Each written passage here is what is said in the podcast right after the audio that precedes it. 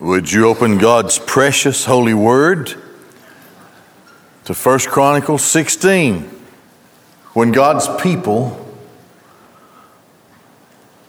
sincerely come into the presence of God, then worship is produced. We cannot help but worship our God. David is keenly aware of this and probably the greatest worship leader in the history of God's people is David. So, here, as we've been studying, David is absolutely the king of the people.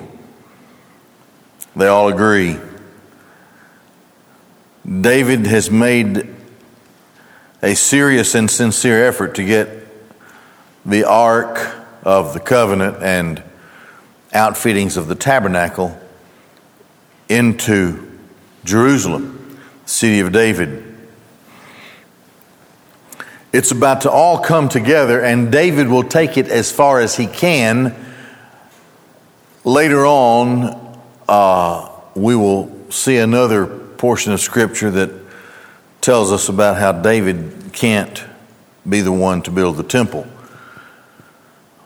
But he can teach the people and lead the people into worship. And that's what happens here in 1 Chronicles 16. The first part of David's teaching and leading the people into worship is to teach the people how to pray, to be a praying people. And we see here in the language of the scripture that the prayers come in, in three different categories or ways. They first come as petitions, and then they come as thanksgiving, and then, they, of course, they're offered up in praise as well. So one naturally gives way to the other. So here we are and he stationed before the ark of Yahweh some of the ministering Levites. I'll stop there. David already knows the musicians. David himself being a musician. When you study the uh, Psalms that David wrote, many of them have a superscript at, at the top of it where David is giving musical instruction.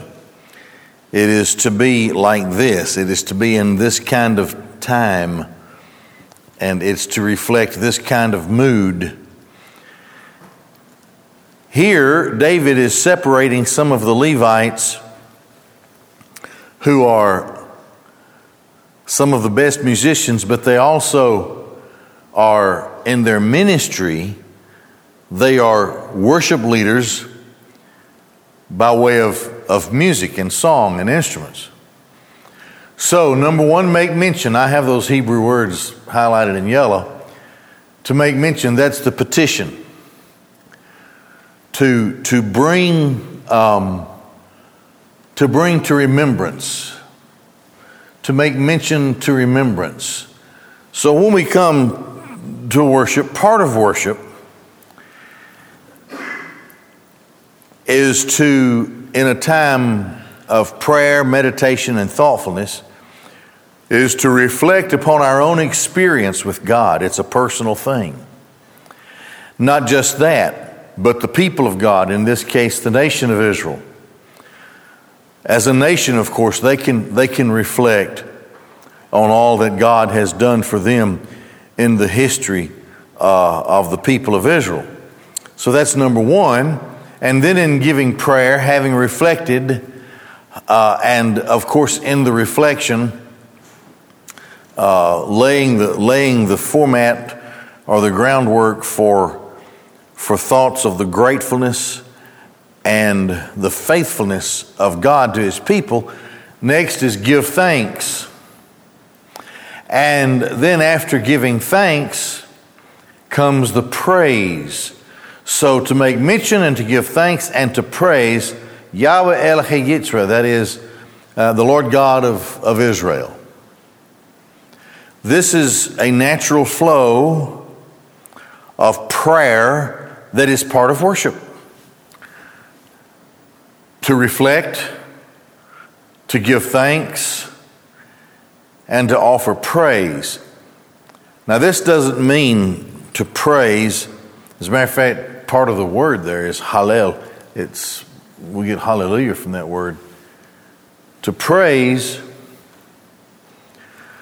means in the time of prayer to offer praise and glory in prayer to God for who He is, what He's done, uh, what He's going to do, what His promises are, what His covenant is.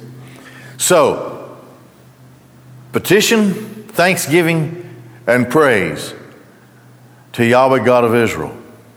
Asaph, the leader, and second to him, Zechariah, Jeiel, and Shemiramoth, and Jehiel, and Mattithiah, and Eliab, and Benaiah, and Obededom, and Jeiel, with instruments of psalteries and harps, and Asaph was resounding, was resounding with the cymbals.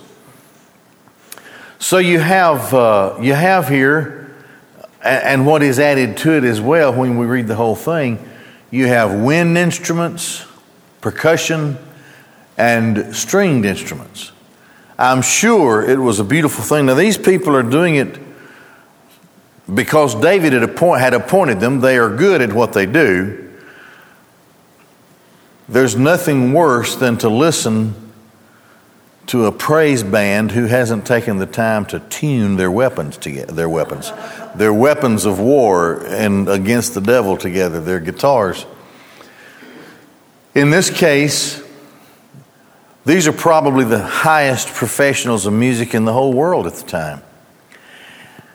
But it comes from their heart because they're God's people. They, they, they experience in their lives what they are reflecting upon in their prayer and in their worship, what they're giving thanks for.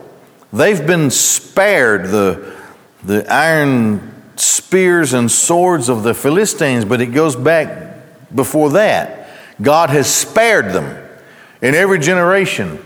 And then to offer praise for the covenant that God has given and for the fact, of course, that God has in, according to his word, brought them into the land, and now, under the leadership of David, is giving them prosperity and peace and security. And these things, of course, are very important uh, for God's people and for a nation. So, each section of musicians has its leader. And Benaiah and Jahaziel, the priests, with trumpets constantly were before the ark of the covenant of Elohim. That is, here are the trumpets added to all these other things.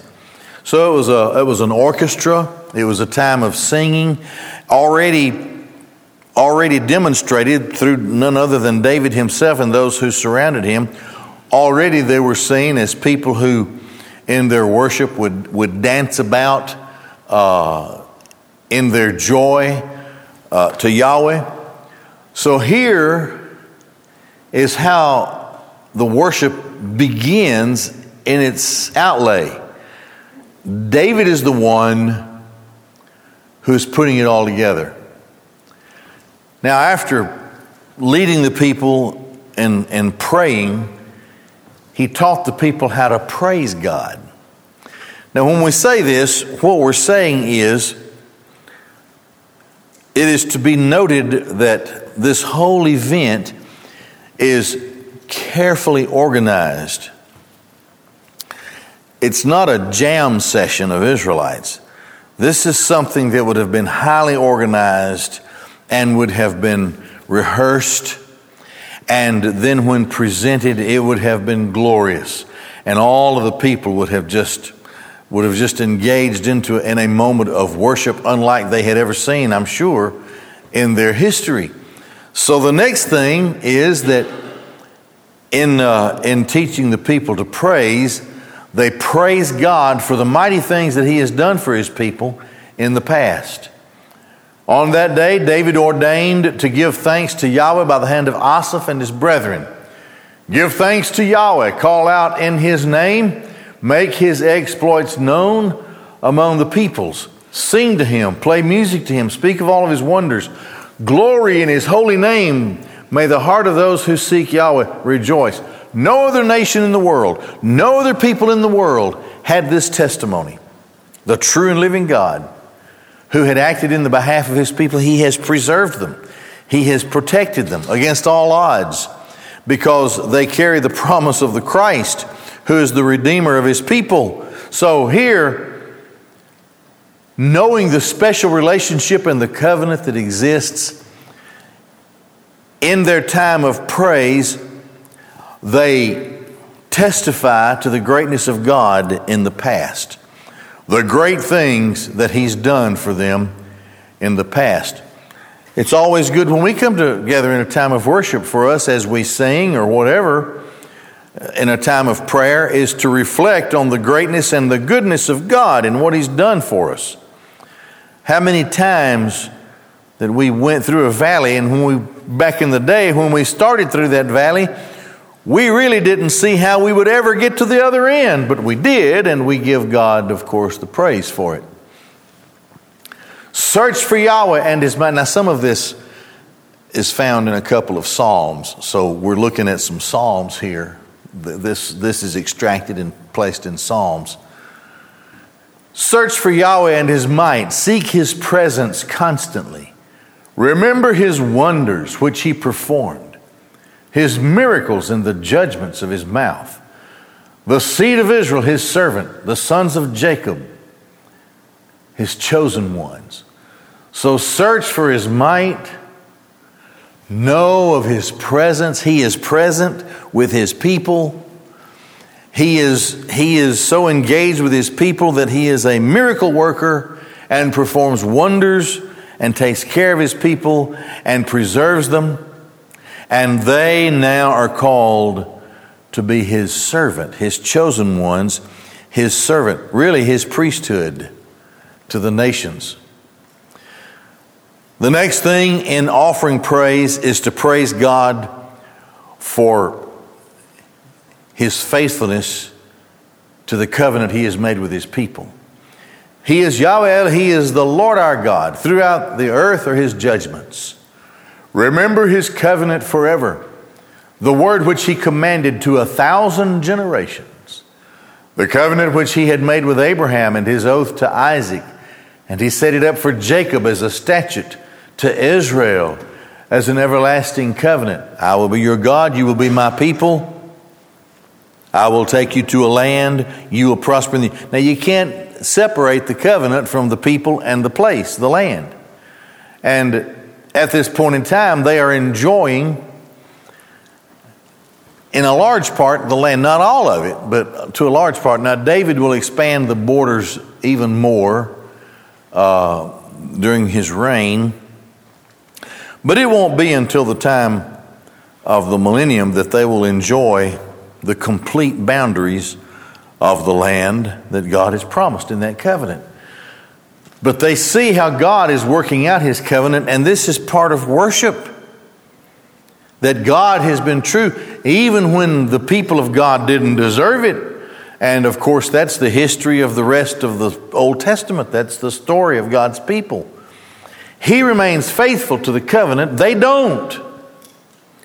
And even when they are scattered, he still remains faithful because he told them that he would scatter them, that he would preserve them, and that he would bring them back. And you and I, in our lifetime, are, are witnesses to how God maintains his faithfulness to the covenant, even though yet still, as a nation, they're not faithful to the covenant themselves. So, Abraham, Isaac, Jacob, saying, To you I shall give the land of Canaan, the lot of your inheritance. When you were few in number, hardly dwelling in it, when they walked from nation to nation and from one kingdom to another people, he let no man oppress them. He reproved kings on their account. Do not touch my anointed ones and do not harm my prophets. God preserved them even when yet they were come they were had come to the land And God preserved them even in their centuries of unfaithfulness. You know why? Because God is faithful to the covenant. It's all of God. He's faithful to his covenant. So, we can see that in the, in the course of history, the graveyards of nations who have come against God's people. It starts out in cruelty, perhaps, and, and sometimes it may even look like the nations of the world would have the upper hand, but not really. They never do. Those nations come under the judgment of God and they die. They're crushed, they're put away, and they are no longer a part of the story of God's people on planet Earth. Now, The next thing in praising God is to praise Him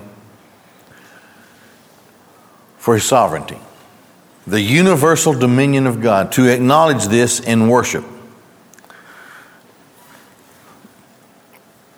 God's people always, from time, not well, from time to time, God's people are crushed by the world. The world tries to destroy them. The world tries to destroy the people of God, the Word of God, the concept of God. It happens all the time. It has always happened, and God has always been there. He has been universally sovereign, and what He says will happen happens. And His sovereignty is to be acknowledged in worship. You are above all. You are the great God and King and Creator, and you are the judge, and we are in you presently, and we are headed to the eternal kingdom where we will forever be in your presence to offer you praise. This is something that's part of worship. Sing to Yahweh, all the earth, announce his salvation from day to day. Tell of his glory among the nations, among all peoples, his wonders, for Yahweh is great and very much praised. He is feared over all gods. For all the gods of the peoples are idols, but Yahweh made the heavens. He's the creator. Here is why, though God has established his covenant with Israel, here is why other nations continue to exist to the glory of God.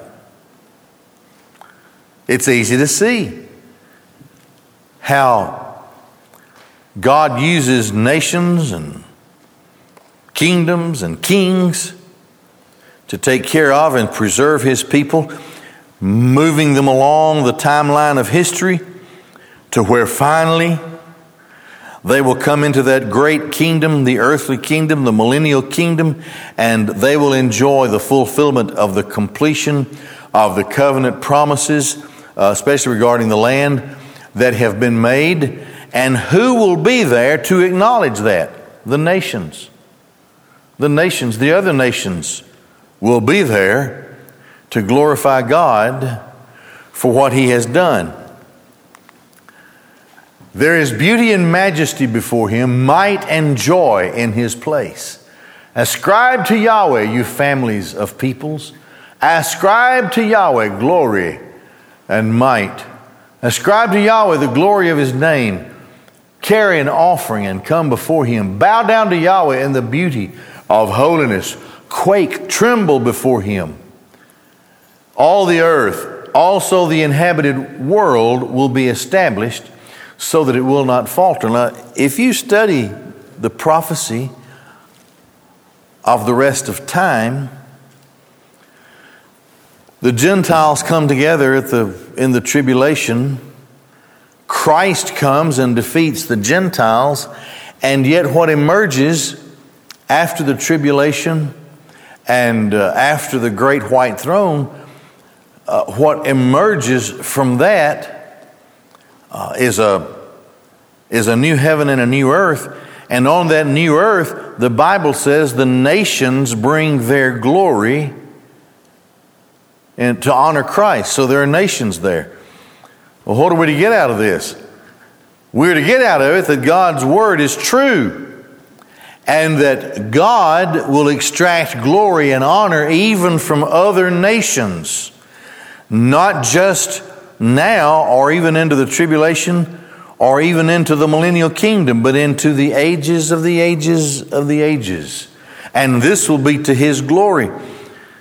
You and I can see how God mentions nations um, in the tribulation, the trib- there, are, there are among the tribulation saints those who come from every tribe and tongue and kindred and nation, and they honor and glorify God. And they're not Israelites, but they are there in the time of Jacob's trouble, and God provides for their salvation as well. It moves then into the into the beyond the millennium and into the eternal state, and nations are still there. And what's happening? The Bible says they are bringing their glory and their praise to God. So, this is fulfillment of, of God's word. God is sovereign over all, it won't falter. Give thanks to Yahweh, for he is good, for his loving kindness exists forever and say, Save us, Elohe This is save us, God of salvation, or God of our salvation. And gather us and save us from the nations to give thanks to your holy name, to triumph in your praise. Blessed is the Lord God of Israel from all times past and to all times to come. And all the people said, Amen, and praised Yahweh. So this is a high point in their worship is to acknowledge the sovereignty of God in his covenant faithfulness to his people and in his sovereign rule over all the nations such that at the appropriate time the nation of Israel becomes the most favored nation. And all the other nations will acknowledge that. This is all according to the covenant that God has made with them. Then David appointed worship leaders. This, is, this thing is to keep going. This is what God's people do. And he left before the ark of Yahweh, Asaph, and that is David did. He left before the ark of Yahweh, Asaph and his brethren to serve before the ark continually as every day's work required. Now, in the course, what we're going to see later on is that there are so many Levites and there's only so much time in a day, and only so many, only so many ways in a year that the Levites could serve actively in the priesthood. That David will divide the priesthood into 24 orders or 24 courses, such that when you get, for example, when you get to Zechariah, you get over there to the, in Luke, the father of John the Baptist it was his time to serve in the priesthood. His, his time came around and he had to go and be in active service uh, at the temple. So this is what uh, this is. This uh, David continues this organization later on as he he sees the need to divide the priesthood into these 24 courses or 24 orders of the priesthood so that everything is always being done, but the priesthood is always has, they all have the privilege at some point in time of being able uh, to serve as, as the priest. Many of those of the Levites are worship leaders, that is to say, they are musicians. They play instruments and, and they sing and they lead the people in worship. So, this is what David did. He left his brethren to serve before the ark continually. And Obed Edom and his brethren were 68. And Obed Edom, the son of uh, Jeduthun and Hosah, for eight centuries. And Zadok the priest and his brethren, the priests, were before the tabernacle of Yahweh in the high place that was in Gibeon. Now,